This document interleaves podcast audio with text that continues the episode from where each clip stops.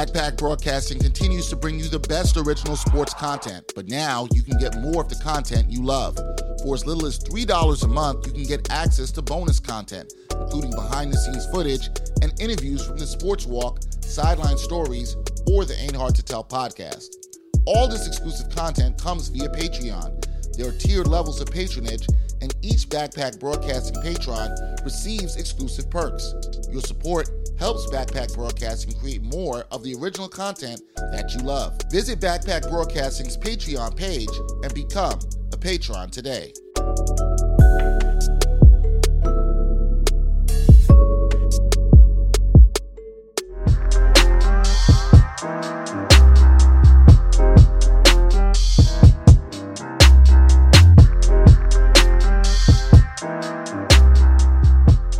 Hard to Tell podcast, episode 74. Dexter Henry, Bryan Fonseca here.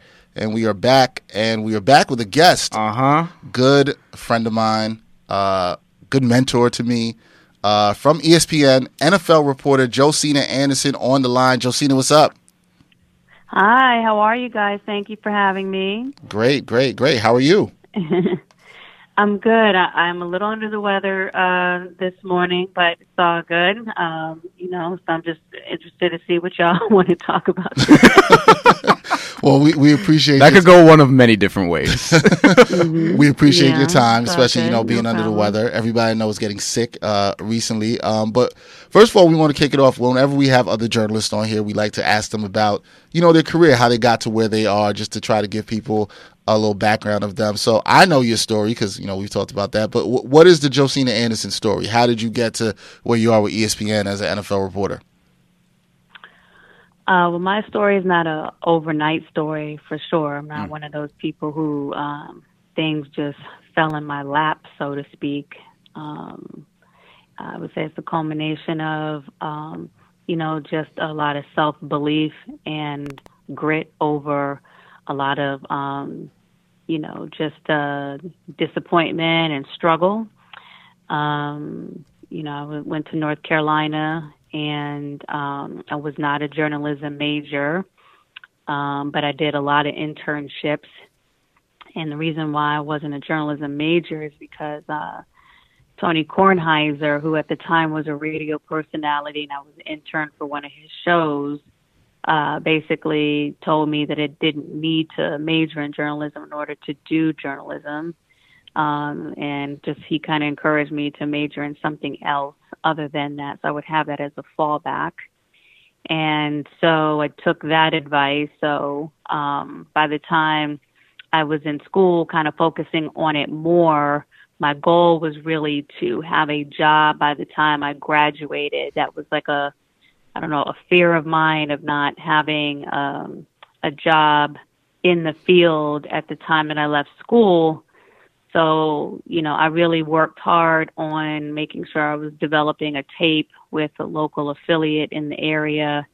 Um, and, you know, really starting prior to my senior year to get those tapes out. And um, I was very lucky to get a job, think, off like the second tape that I sent out Oh wow! which I really didn't know what I was doing because it, it wasn't like uh, you know um, practicing sportscasts or things like that. So the people at the affiliate where I was at for my internship really helped me in terms of constructing it because they knew what it should look like and. Um, I had a photographer whose name I don't remember, but he was really key because he put my tape together for me, helped shoot my stand-ups for me, and at the time I really didn't even know. So when I got my first job in Oregon, um, all the way across the country from Chapel Hill, you know, first of all, it took a lot of guts to just leave and go. But I mean, I literally, once I graduated, I had to get up and leave, go all the way across the country. Um, and, um, and I really learned on the job. So that was, uh, you know, I mean, I'd been around things in terms of my internship, but it's not like, it's not like, uh, I, I I think I would have been even more prepared probably if I was a major in the sense of I would have been practicing more things that I was asked to do off rip.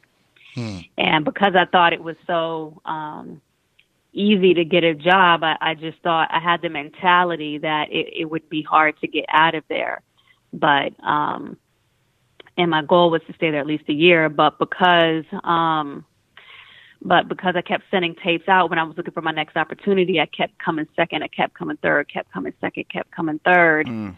Um, it really showed me. I was like, damn, you know, it's uh, it's um, you know, it's not as easy as I think to get a job in this field. And so I ended up one day I woke up, I had an epiphany, and I'm like, man, I'm sending out all these tapes. I was sending out like 50 to 100 just calls and tapes like weekly, bi-weekly, like just um, really focused on that and could not get a job. And so one day I woke up and I just had an epiphany and I said to myself that I'm sitting here waiting for somebody to give me a yes to be able to go where I want to go. And I just need to just go. hmm. because I was going to be stuck in Oregon and I was not happy out there. I was really far from my family. I wanted to come back home.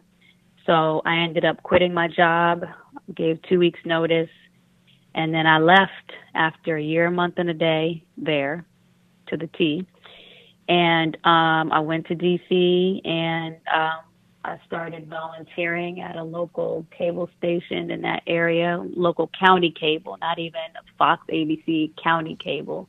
Hmm. But the blessing of that opportunity was that they um, covered the major sports in DC. So I went from doing like high school and, you know, high school and local sports in a remote town in Oregon to covering the Wizards or Redskins so that was the blessing of it, even though it wasn't the right, and obviously I wasn't getting paid. So the degree that I had acquired that was not a journalism degree, I was using that to train people by day.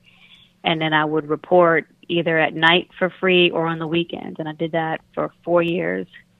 Wow. Um, what was what yeah, was that like? Time. What was that like mentally having to do that, knowing that you know? Because I think sometimes people don't know this. Like you're not Tough. getting paid. You know how how hard is that? Tough. I it was very tough, very very very very tough. I um because it's not what I it's not what I went to school to do. I didn't go to school to be a trainer, even though that was my you know degree was in exercise sports science. So there was a lot of a lot. I mean, I went through a lot. uh, first of all, when I moved back home, I was sleeping on my mother's couch because my brothers had my, one of my brothers had my old room. Mm. I didn't feel like it was right to ask him to leave, so I slept on a couch for four years. mm. um, and I was toiling. And there were a lot of times I kept sending out tapes over those. But it wasn't like I intended it to be four years. I kept sending out tapes and things like that. Was not getting a job. Um, I had created my own radio sports segment on uh, WKYS where I looked for a spot. They allowed me to uh, look for my own sponsor, so I was able to get paid from a sponsor that way, and did a segment on KYS called Scoop Center at the time. Um, I was doing multiple shows, round ball, uh, sideline report, all these different things where I wasn't getting paid, but I was training by day. And the blessing of it was that I was able to create my own schedule, so I could train multiple people at once yep. in like an hour, make a lot of money. or a good amount of money. And then what I was doing was reinvesting that back in myself. So I would send myself to All Star. I would send myself to, you know, away games and things like that using the credentialing of the people that I was working for. So I, I was always astute to be able to use uh, that opportunity to garner more contacts. So long story short, uh, the fourth year that I was in Oregon, or excuse me, the fourth year that I was in DC, um, you know how we always go to some of us, not all of us, on New Year's, we go to some of us go to church and offering and your tithing. And you know how the preacher's always like, This year is your year. but he says that every year. And every year. And I was faithful going to Bible study. I was faithful, you know, doing, you know, going to uh, church for New Year's. And I just remember saying to myself, I was like, you know, if it doesn't happen this year, I'm going to leave the business. Mm. Like I, I remember thinking that, and I started to look for um, uh, courses. And I think I thought I wanted to become a sports psychologist, and I thought I was going to go to West Virginia at the time. Glad you didn't. and that. I started getting re- I started getting ready for that. But one day I went to church true story, although most people, you know, probably think it's not, but it's a true story. I went to church. I remember leaving church and I was walking on the sidewalk leaving church, and I was just crying, crying, crying because I I was just like I felt so lost. Like, what am I doing? It was like five years out of school, not getting paid in this, and it was very very difficult. And a woman drove up beside me where I was walking, and I, I just remember she was in an Oldsmobile, and she came out the car. She stopped. She pulled up beside me on the sidewalk. I didn't know who she was, and um, and she came out the car, and she was just like, "God told me to tell you your job is coming." and um so she got back in the car and and that was it and six months later i was in a a gym training somebody. I remember stretching the hamstring. I remember just like it was yesterday. I was stretching the hamstring a call rang in my office in this gym and it was the Fox affiliate in Denver calling me, telling me that they were offering me a job that I didn't have to audition for because I had um, I had auditioned for this job two years ago, didn't get it, and that person was who did get the job was moving up to sports director, so they had an opening, and they called me and they said the job is yours if you want it. So yeah, I ended up uh, taking that job.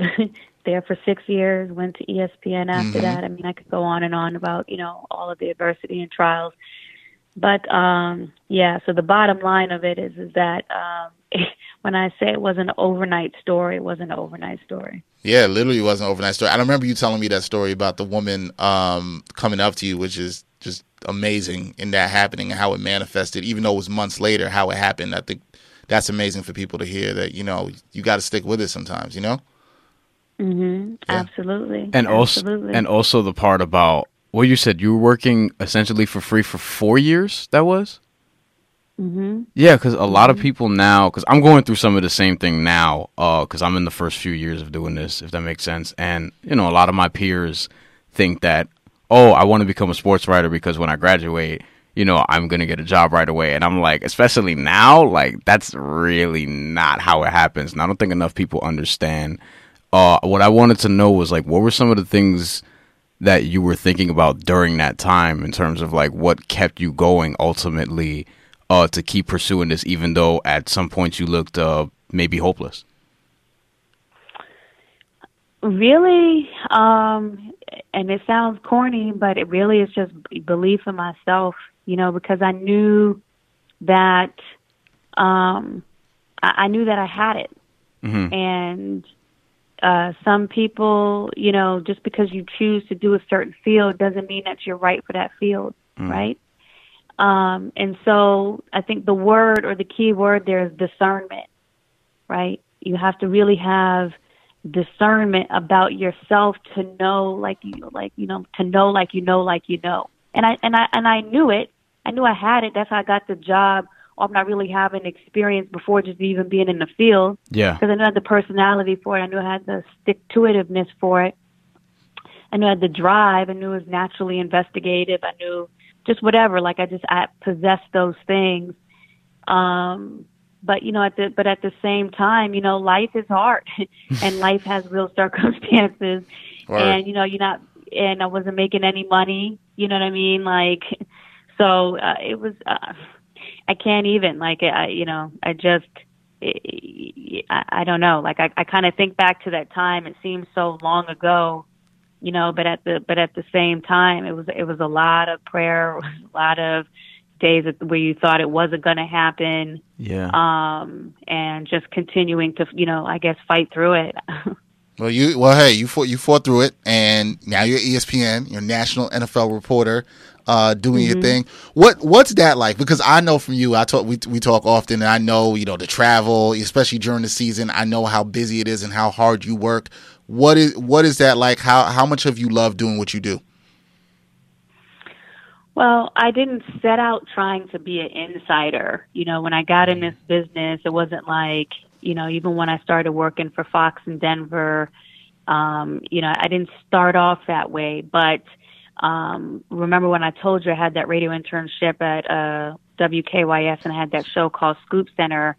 When I was covering the Wizards back then, I kind of I had a knack for making contacts and a knack for people trusting me and a knack for um, getting information, you know, and I learned that uh, by watching Michael Wilbon and Steve Wyche and John Mitchells and those people um, get information that wasn't necessarily the same everybody else had. And, and what do I mean by that? So, like, what I noticed early on in my career, and I'm kind of going back to go forward, mm. but what I noticed early in my career is that um, a lot of people would stay in a locker room and everyone would, you know, kind of get the same sound in a group, and that would be the same thing written in in the in the uh, newspaper, or you you saw the same soundbite on local television. But what I noticed about these people in DC is they really taught me um, by observing them how to get different content by uh, cultivating your own relationships, staying back after everyone else led, left the locker room, and then mm. trying to get something different. So I took that mentality to Denver. And when I went to Denver, I noticed that everyone was doing the same thing. Like everyone would stand around a locker room and uh, stand around an athlete at a locker and all get the same sound and everything would be the same watching TV. And that really stood out to me. And it, I really had this mentality that I'd gotten from DC um, to get your own thing. And if you think about it, when I went to Denver, um, I was the third person in the sports department. I wasn't the sports director. I wasn't the Monday through Friday person. Um, I was the sports producer reporter. So I'm the third person. But out of out of rip, um, sorry. Okay, I had a text message coming in. Sorry. No problem. out of rip, um, you know, I would I broke. I remember I broke Maurice Clarett story like as soon as I got to Denver, mm. and um, and then I broke something with Jerry Rice and then um, you know something else was given to me in regards to Ricky uh, Williams missing the entire year because of a drug infraction, and that's the one that really really set it off because uh, someone just gave that to me that I didn't, um, you know, I didn't I didn't understand the magnitude of it. Anyways, that story went uh, national. It was a big deal, and people started to wonder who this was.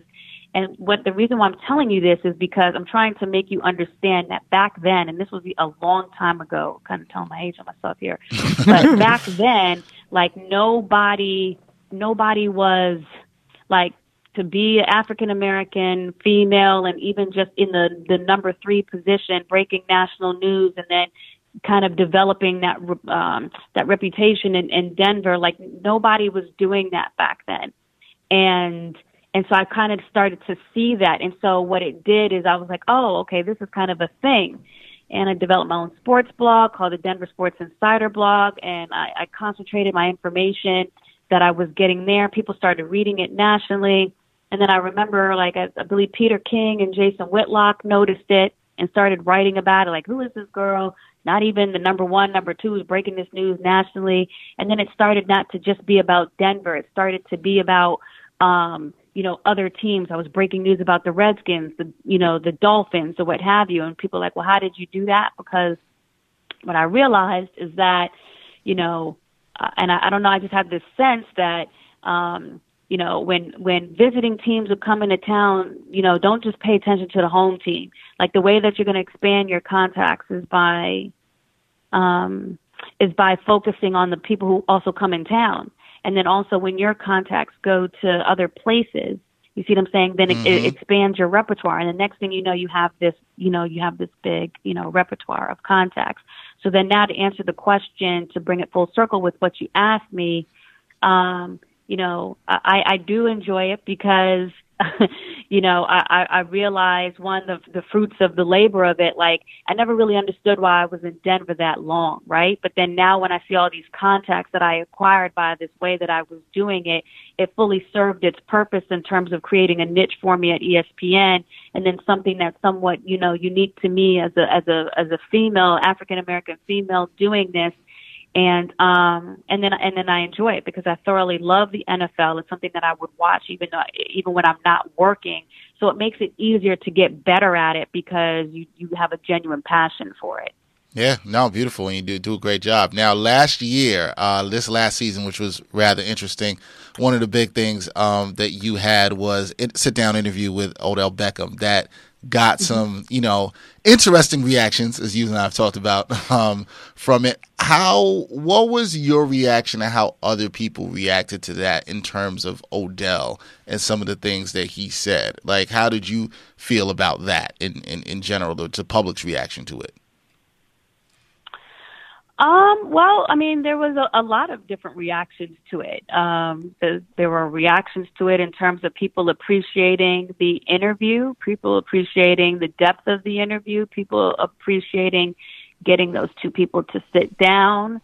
Um, Wayne, I, who was also in the interview was, that I didn't mention, what Lil Wayne was also in the interview for the listeners who do not know. Yeah, sorry, Joe. Go ahead. Yes, yes. Um, and so I'm thoroughly appreciative to them for doing that together the trust that they instilled in me, the reflection of our rapport to even get that done. And honestly, I feel like that was the majority of the reaction.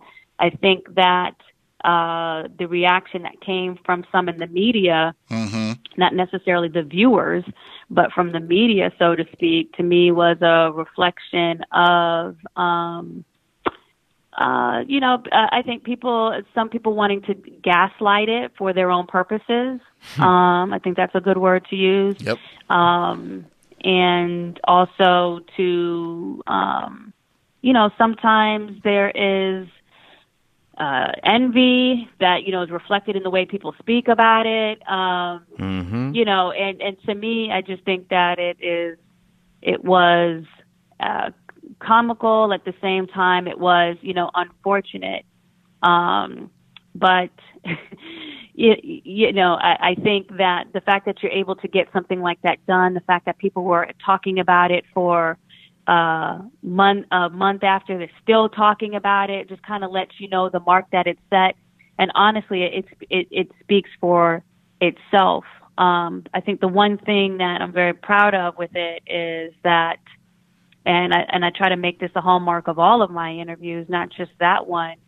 Um, is you know the point of it is to really trying to show, try to show or get those people to show rather um, different you know sides of themselves, and to do that in a way uh, where they're reflecting their honesty, they're reflecting their inner truth, they're reflecting the comfort that they have with you, but also at the same time respect you know, to answer the question, to be engaged during the interview, um, to be able to ask them things critically, um, but also at the same time, you know, have a natural conversation. Mm-hmm. And I think that that requires, um, you know, a, a skill and, and, and certain traits to be able to pull that off. And that's always my goal to try to achieve that. Now, Joe, I thought you did, but one of the things I found interesting is around sports journalism, and all of us here who do this is we always say that we want athletes to be more honest, right? And in this, you got some honest responses from uh, Odell,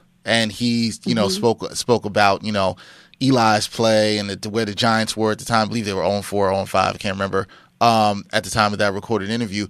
Odell was honest, but he got a lot of criticism for this, um, for his honesty there. Um, what do you make of that in the media? Maybe the sort of I don't know if I want to call it a double standard, but the way we say we want athletes to be honest, but when they are honest, they get ripped for it. Like what's what is up with that and is that is that okay or do we need to do better in the media with that? Well, honestly, I felt like Odell was very very careful hmm. actually mm-hmm. with his thoughts couple things. One, Odell is very, very a very, very thoughtful person. He thinks a lot, and I respect that about him. And I do think that he is misunderstood by people who don't know him, mm-hmm. which is most like anybody, right? So number one, he's very thoughtful, and number two, um, I knew how he felt about a lot of the things that he answered already, in the sense of, um, in the sense of um, you know, just the previous conversations that, you know, uh, he and I had had. Um, and listening to his answers, I, I, I, I knew how he was being mindful of what he was saying. So like when I ask him a question about Eli and he says, I think so, or I don't know, or, you know, or what have you, um, you know, I think he was being very mindful in his answers. But because he is Odell, just even using the word I think, and because he's speaking of Eli, is just enough to mm-hmm. set it off. And the difference with Odell is that people in the media, and I'm talking about, you know, people in the industry, everyone knows how much of uh, clickbait that he is in terms of being able to generate, you know, uh, attention to whatever, you know, people, uh, uh, excuse me, articles that people were writing about it or whatever. So to have like a, a big take about it or to have an article or opinion about it was going to drive this and drive that. Mm-hmm. And so my answer to you is that you really, in assessing that and seeing that, and you really have to just see it for what it is. You see what I'm saying? That's what it was. And if you think about that, like right after that, um, the uh, Jimmy Butler had done an interview with Rachel Nichols. Yes. Mm. And yeah. after that, you know, there were some comments that uh, Jalen Ramsey had made about things in Jacksonville, and and after that, DJ Swearinger made some comments about things in Washington D.C. in terms of the Redskins, and after that, Allen Hurns. Uh, or maybe I think it was before that. Allen Hurns made some comments to me about you know things with the Dallas Cowboys, and what what I really feel like is the interview um, was an opening, I feel like, even for other athletes to start talking up even more about their situations this particular year, last season, more so than any season. Hmm. But the difference is, is that I feel like people reacted way more to Odell, who by comparison to some of those comments and some of those athletes that I mentioned actually said things that were even more damning um, or not even more damning, because I don't really think he said anything damning. Um, Agreed. But I think comments came from different athletes around uh, the country in the same sport who said things that were far more damning, but received way less attention because it wasn't Odell. Hmm. So when you know that as an interviewer or just as a person in this business, when you know that as even being Odell or you know being Wayne, then you you know it is what it is, and it really just depends on how you're able to handle it and take it. Now, if you use Antonio Brown as another counter example of someone who is, uh, you know, whose interview was, you know, somewhat closer to that, um, you know, oh, uh, excuse me, Antonio was very confident in what he was doing and also um, in just letting it be what it was going to be and not really giving, you know, to what. Right. so, Is know, it, it just it just was it just was going to be what it's going to be, and I think you're just going to see more of that uh, moving forward. So. Is is it disappointing at all? Uh, not not just the reaction, but in terms of like you know, you obviously it took a while to put that together, maybe, and then you have the full sit down, but then people just want to focus on not even the six minute version that went up first, but just you know the parts where Odell might have sounded like he was saying certain things that people were trying to exaggerate that he wasn't actually saying. You know, is that disappointing or discouraging at all? Because you obviously no, had. Why would f- I be disappointed? I just did a sit down with Odell and Lil Wayne. There's nothing that anybody can say or react to anything that's gonna make me disappointed.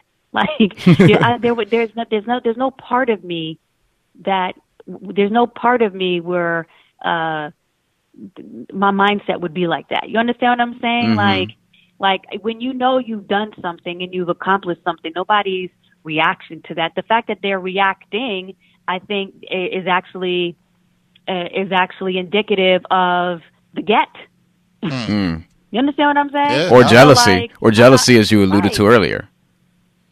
Right, that's what I'm saying. Like I, I, I, I knew what what was happening. You see what I'm saying in terms of, yeah. in terms of uh, the the the get and the the blessing of it, and how thankful I was for it, and and what they were and what they shared, and nobody's reaction is going to take a, take away from that, whether it's because they didn't do it themselves or they can't understand it or they mad that Odell doesn't talk to them or like, I, no, I just, I don't think that way.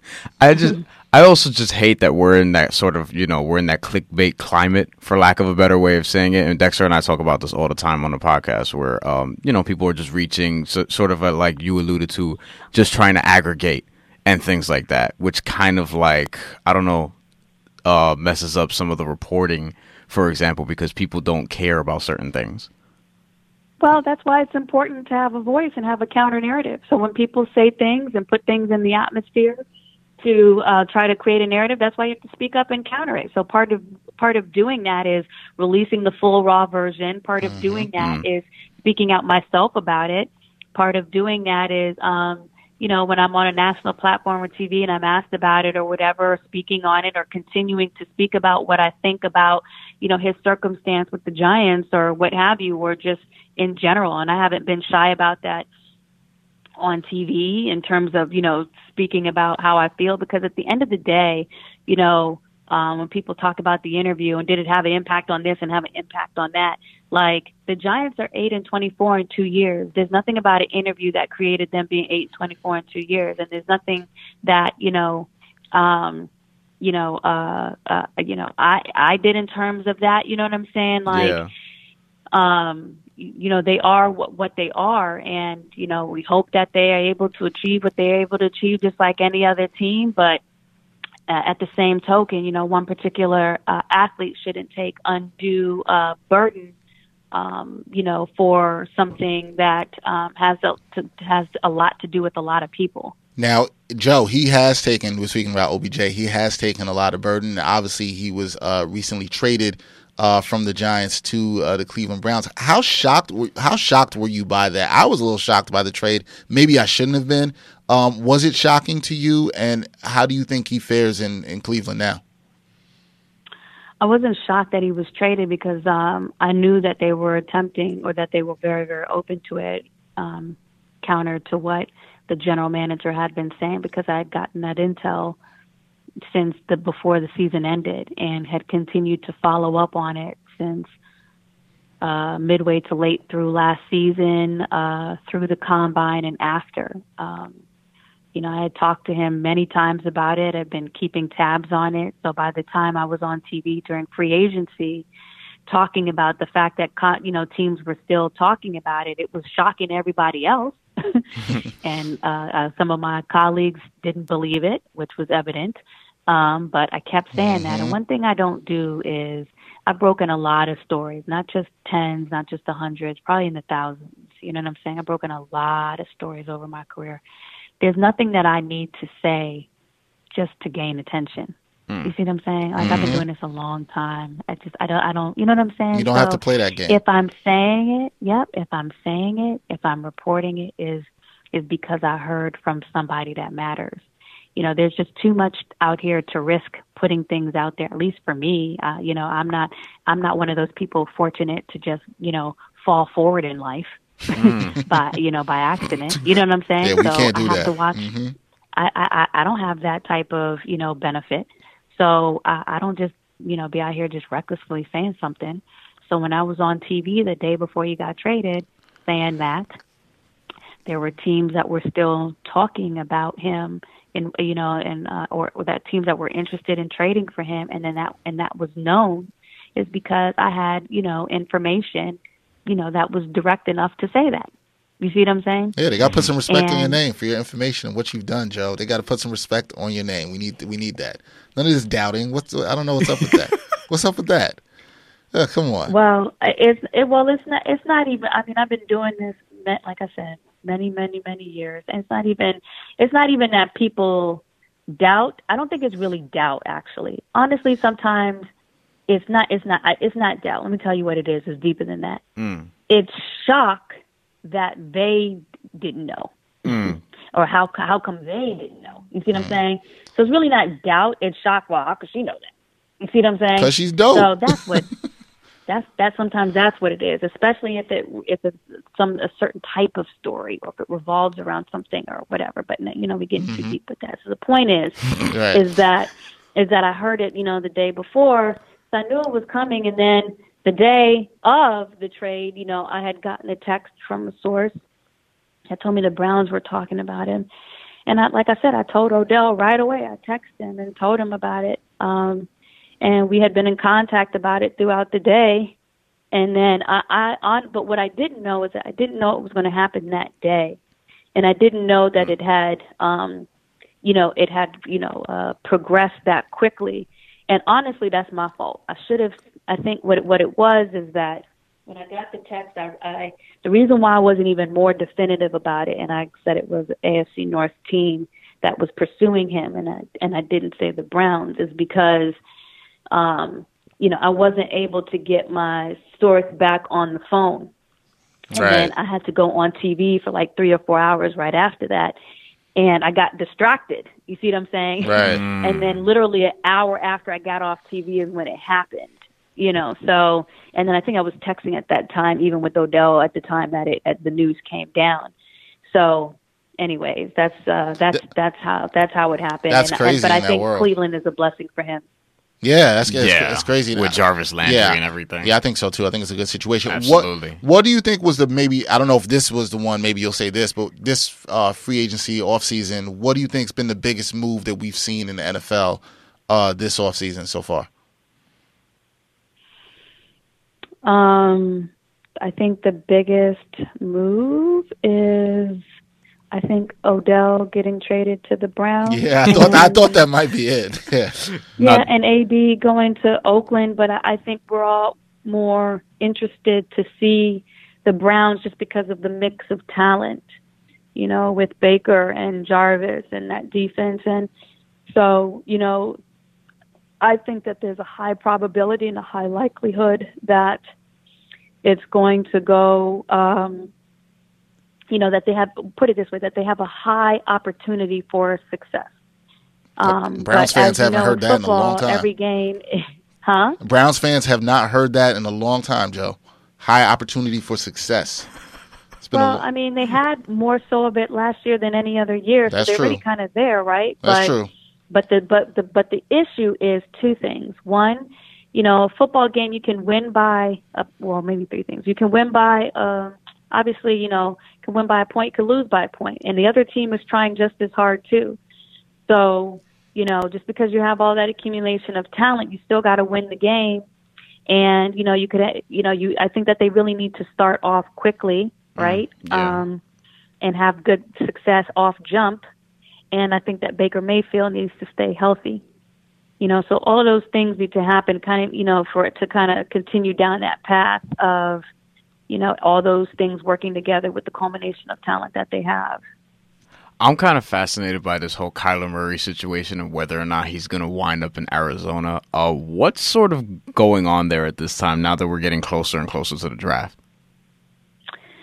Um, well, two things. One, when he announced and he signed uh, Erik Burkhardt, his agent, who represents uh, the head coach of the Arizona Cardinals, Kliff Kingsbury. Um, my immediate reaction, and I tweeted this, was, uh, you know, okay, well, who's going to be the number two pick? it, it just, I mean, sometimes, because sometimes when things are too strong of a coincidence, you know, then it, it just is what it is right in front of you. You Right. don't have to think deeper than it. You know, it's just like, okay, you know, but then at the same time, you also know that, you know, where his family is based, that agent is based there already. So, you know, part of picking that agent too could have to do with the fact that they're geographically close um, and his parents have an opportunity to be in the same area where Kyler Murray is. So that plays into it. Um, and then the fact that he is Kliff Kingsbury's agent too, um, you have natural insight. Um, and but you know, prior to that, um, you have to remember that he was making a choice between baseball and football. So to kind of do that, you would think, you know, hmm, he, did he really have good insight into what may, you know, what his future may be in order to make that decision, whether he got that from whoever, you know what I mean? Yeah. And so you kind of factor that into it. But even up to something that I heard last night, you know, I still, I, you know, I still feel like, uh, how do I say this? Um, I, I think I, I think that there is leaning still towards that, you know, and um, I know Chris Mortensen's already been on TV saying that it's, you know, it's going to happen. Yep.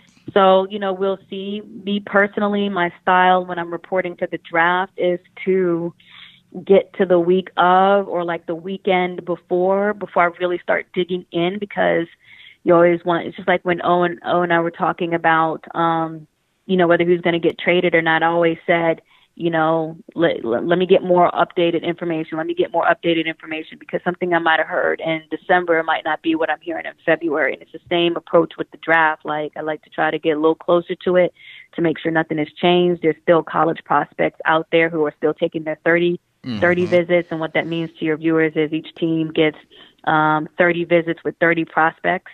Um, so they're, those, the teams are still wrapping that up, and then most of these teams will circle back again and meet again to, you know, re-review their notes and you know, uh, reassess things or whatever.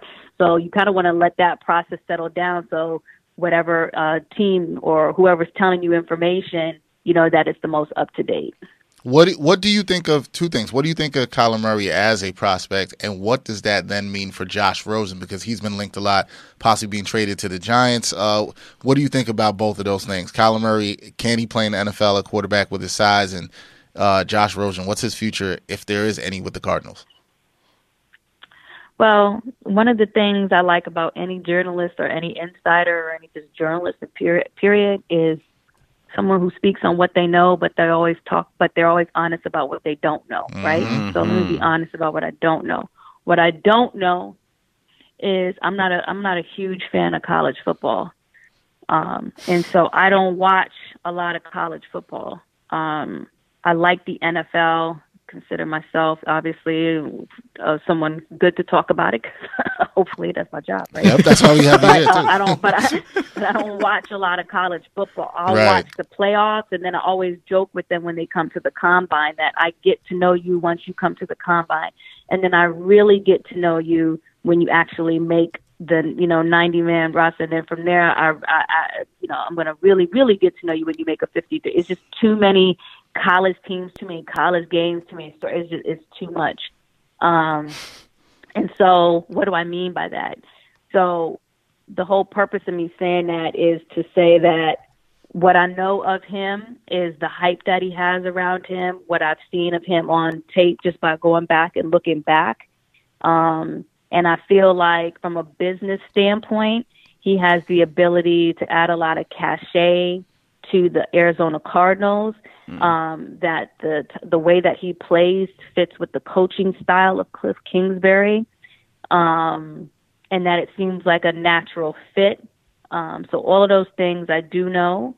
Um, what I don't know is, um, you know, as a young man, how um, you know he will react in a situation around you know men who are a lot older than him who've got families, mortgages, and all that other stuff. And, you know, it's just a different transition from the college game to the NFL that I cover.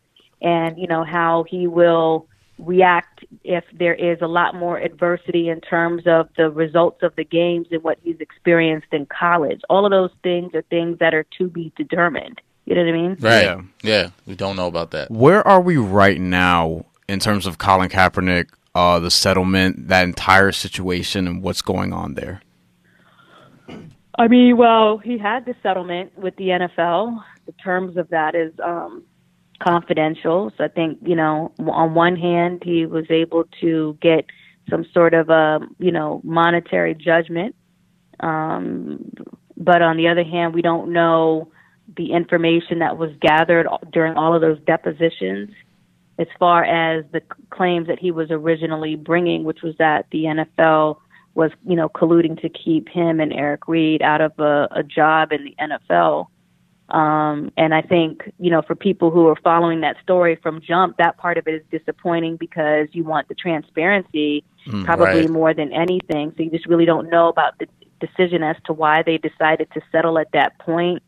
There are some reports that came out initially when the news broke that um, it was, you know, sixty to eighty million dollar judgment. Then another report came out within the last month and a half or so that, uh, or whenever it was, that it was only ten million. 10, I saw that. Yeah, mm. it's like, well, okay, you know, most quarterbacks are averaging in the you know low twenties right now. So, and he for the time that he missed, and you multiply that by the average of what a quarterback salary is why was it under that amount? Is that report true?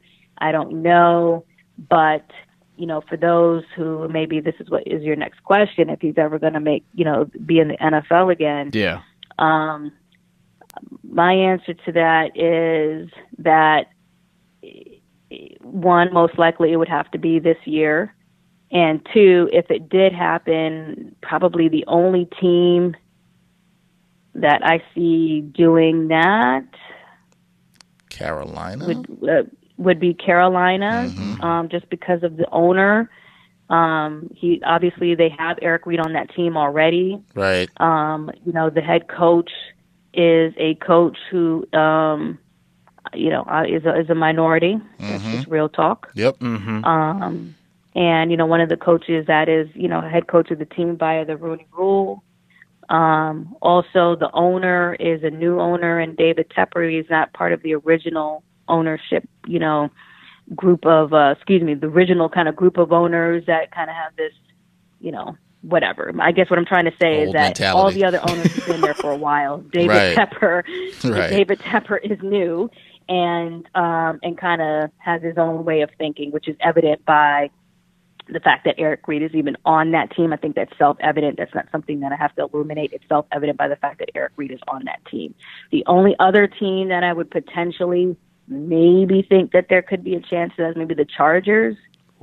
Um, when I think about the head coach and you know, and just the circumstance there, you know, so um, maybe it would have to be a scenario like what the Redskins experienced last year after Alex Smith got hurt, Colt McCoy got hurt, Josh Johnson, where you had, uh, you know, multiple injuries that would really necessitate, okay, we really had to do this and provide some cover for the team. Um, but let me be clear, I think he should be in the NFL. I think he should be playing. Obviously, I think he was talented enough. But as the time goes by, and more and more time goes by, you know, I don't know what his um, level of training still is. And I know that teams have expressed, and I don't know, people could out there can determine for themselves if they think it's an excuse. But I know teams have told me that they've wanted to hear from him more um, direct on his passion for wanting to come back. And I know his response from people who represent him say that these teams already know this, and he shouldn't have to say that. It sh- it's already known.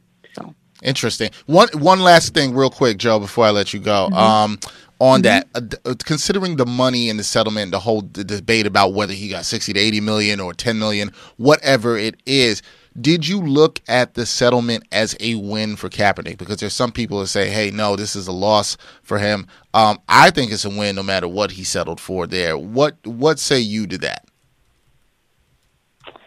Um, I'm probably in the minority uh, on that. Um, you know, I have a lot of respect for um, his social activism.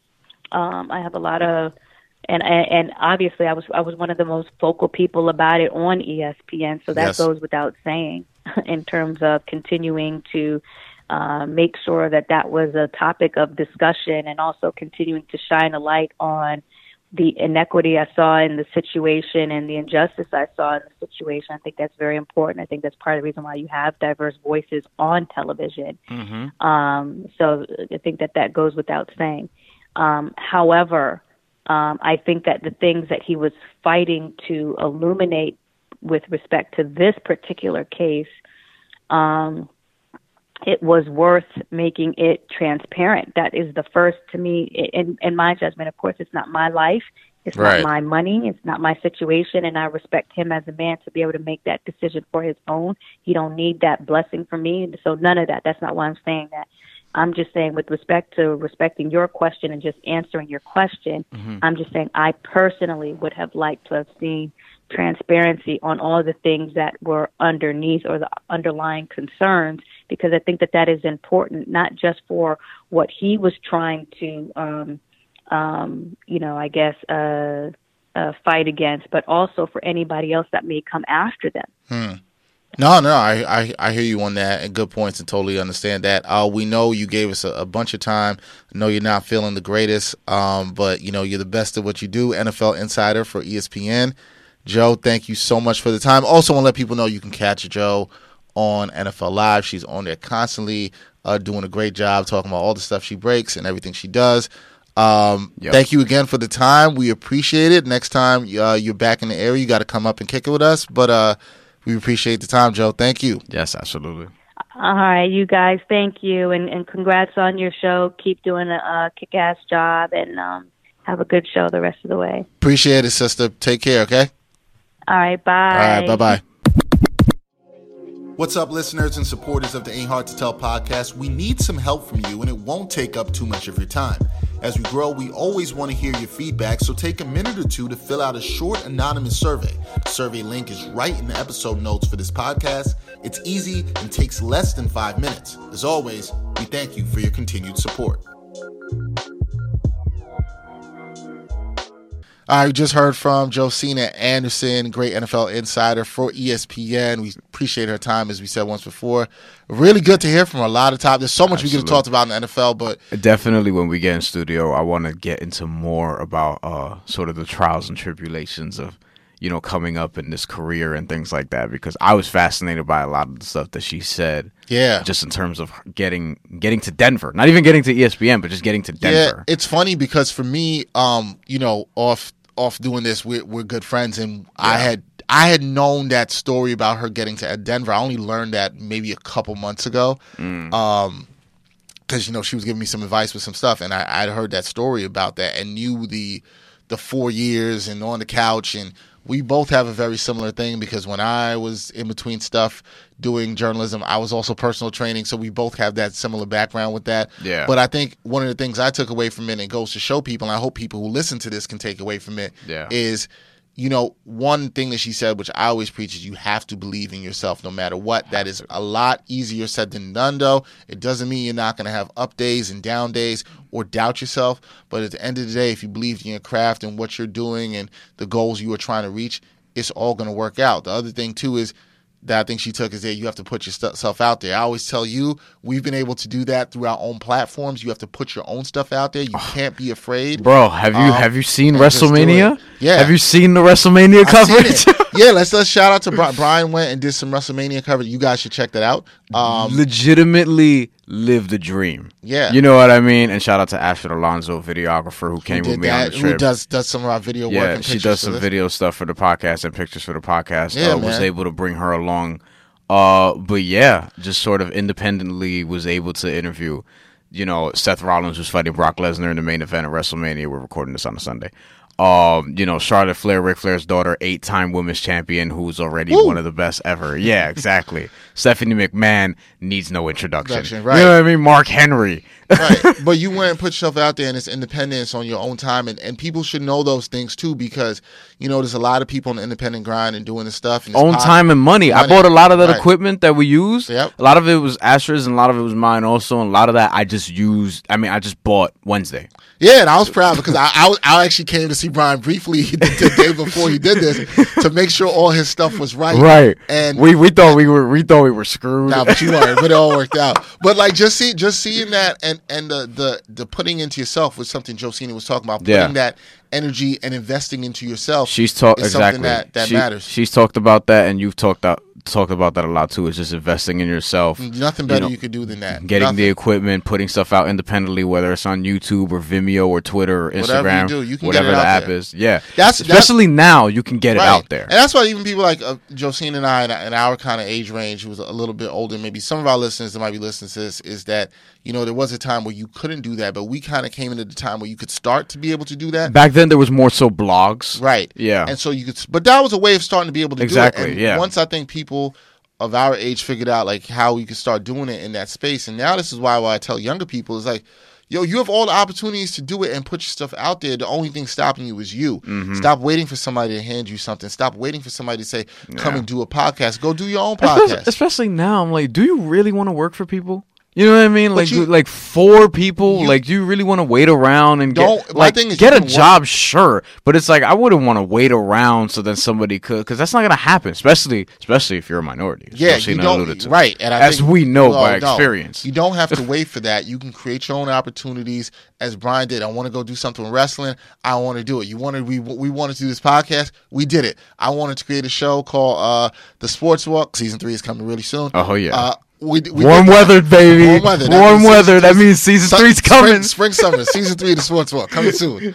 Um, so yeah, yeah, we, you know, this, these are the things that are good. And whenever we get a chance to talk with people like Josina or other journalists, is why it's always important. We always say we like to tell, let people tell their story because everybody's story is so different and it's so diverse, and people have different ways of how they got to where. But hopefully, it inspires other people. you Right. know? And I love when we bring on guests like that because as you notice, like the Marley episode and probably this episode were two of the episodes where I was the quietest. Because I was just listening. I was listening for the most Yeah, part. we learned We learned because I've been yeah. watching. Like, and I don't know if Josina's gonna listen back to this and listen to get this part or whatever. But we didn't get to talk that much before. We talked a little bit, Yeah. uh, before we went on air. But I've obviously been following her work for a long time. I didn't know much about the Denver stuff, so that's pretty fascinating. Uh, just about how all that went. Uh, but yeah, I've been a fan of hers for a while, so that was also pretty cool on some sentimental level, if you want to say that. Yeah, nah, it's, it's it's dope. Anytime we can get uh, you know, friends of the podcast and guests up here, as we will continue to do. Yeah. Um, you know, it's good. We just keep extending and making our guest list even doper than it was before because our guest list is pretty dope. Yeah. I, will- I will say that Yeah. it's pretty dope. Yeah, and Uh, we're about 74 episodes in, so let's get to these numbers. Get to these numbers. Let's get to these numbers. number seventy four. Oh. Ryan showed me this list. It's not a great one. It's Not a good. And it got worse because of something I told him off air. Yes. Um, like somebody automatically got crossed off the list. I was like, nah, I, I don't know about that. so we got Kenley Jansen, who is a setup man Yep. for the Dodgers. Yep. Still with the Dodgers. Still right? the Dodgers, who I like. I tried to trade for him in the show, uh, like last Hey, year. no, no, yeah, ain't nobody care about your GM moves and video games, man. I needed, Although, a, I needed a setup. man. Although one thing, real quick, Yeah. Bryan and I maybe had like an hour long conversation, probably like a month and a half ago, while he was trying to make GM moves Oh. in NBA 2K, which I actually found fascinating, and I have not done the mode yet. You gotta do it. I, I know, I know, I know. But I found it fascinating today. I was like, "How's he gonna get this trade executed?" It's a. We'll, we'll get to that another Bro. time. We'll save that for another show because it re- it really puts you there. And coincidentally, in one of those, I was using Washington because I was like, oh, they're probably gonna fire Glenn. Uh, um, wait, Ernie Ernie Er- Grunfeld. Ernie. Gr- I was confusing with Glenn Glenn Grunwald. Ernie Grunfeld probably gonna fire him at some point. And well, Well, recently you, that you just happened. also realized you had a tough job to do after that, which I which is what I found fascinating. I mean, yo, that contract to John Walls Not- is no but joke. Which, which, which, which, to the point. We'll get to this at some point in our in our next episode, but which or further episodes. But um, taking over tough financial situations in the NBA rebuilding is not easy. Any sport, really. Yeah, really, But, but especially ones with salary, Salary caps. caps, yes. Um, so we have Kenley Jansen, who we both like. We have Antonio Brown because he has 74 career touchdowns, which I just actually found out not that Oh, long ago. okay. So that's pretty interesting. Uh, Bruce Matthews. Okay, We have Merlin Olsen, who did? Joe Staley, and Nick Mangold. Now you would probably think we would go with Nick Mangold here Yes. because he is a Jet fan. I'm a former Jet fan. We like Nick Mangold. However, uh, Found out some things in, about who, Nick Mangold, somebody Yeah. who supports who we don't support, and I can't really support you if you support that this person, that particular, person. And I would like to say, uh, Dick Mangold, in my time covering the Jets in the locker room, I think other people who've covered the Jets, um, fantastic uh, guy, great with the media, was fun to talk to, very insightful and funny. So I'm a little bit surprised. and and really su- really supports that other guy. Yeah, which I'm a little surprised. rally. I'm kind of, I guess, I'm surprised about. But then again, I also said you don't know people sometimes, so why am I really surprised? Because I don't know the person like that. But that's a whole other thing. Um, yeah. So, Do you do sorry. you do you know off the top of your head where Mr. Mangold is from? I don't. It's somewhere probably in the Midwest. Centerville, Ohio. Yeah, sounded about right. Um, I'm gonna go. My vote's for Kelly Jansen. It's baseball season. Uh, baseball started back. It is baseball Uh, season. we haven't even really. Mets look all right. I'm not. Mets I'm- look all right so far. I don't know. Uh, Here's the thing. Here's the thing. I know. Last year, this time they won 12 out of 14. A lot of people thought they looked all right, and it came crashing down. I think they look okay. There's still some people freaking out. They've won six out of eight at the point of rec- recording this podcast. I'm just gonna let that be. And That's for all. anyone who would say, "Oh, Kenley Jansen, whatever, whatever," two-time Trevor Hoffman National Reliever of the Year and a three-time Major League All-Star. Yeah, I- we are perfectly fine. He might be the best athlete on this list, not named Antonio Brown. yep. Maybe. I'm. Re- I'd rather save Antonio Brown for his actual number. So Kelly Jansen has got my vote. 84. So 10 more to go. Got 10 more to go. 10 more to go.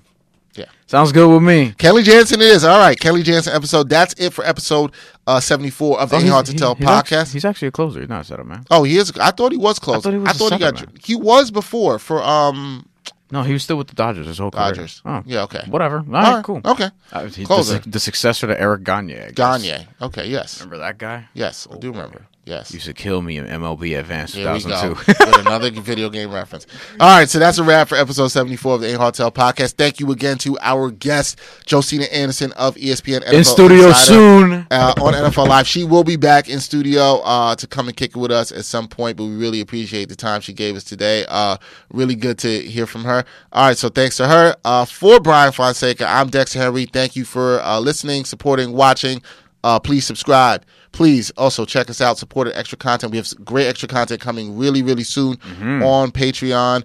Uh, contests that we will be announcing soon, other stuff coming soon for this podcast. We appreciate your support. Uh, please continue it for episode 74. Bryan Fonseca, who loves violence as always, and Dexter Harry. Until next time, y'all. Peace.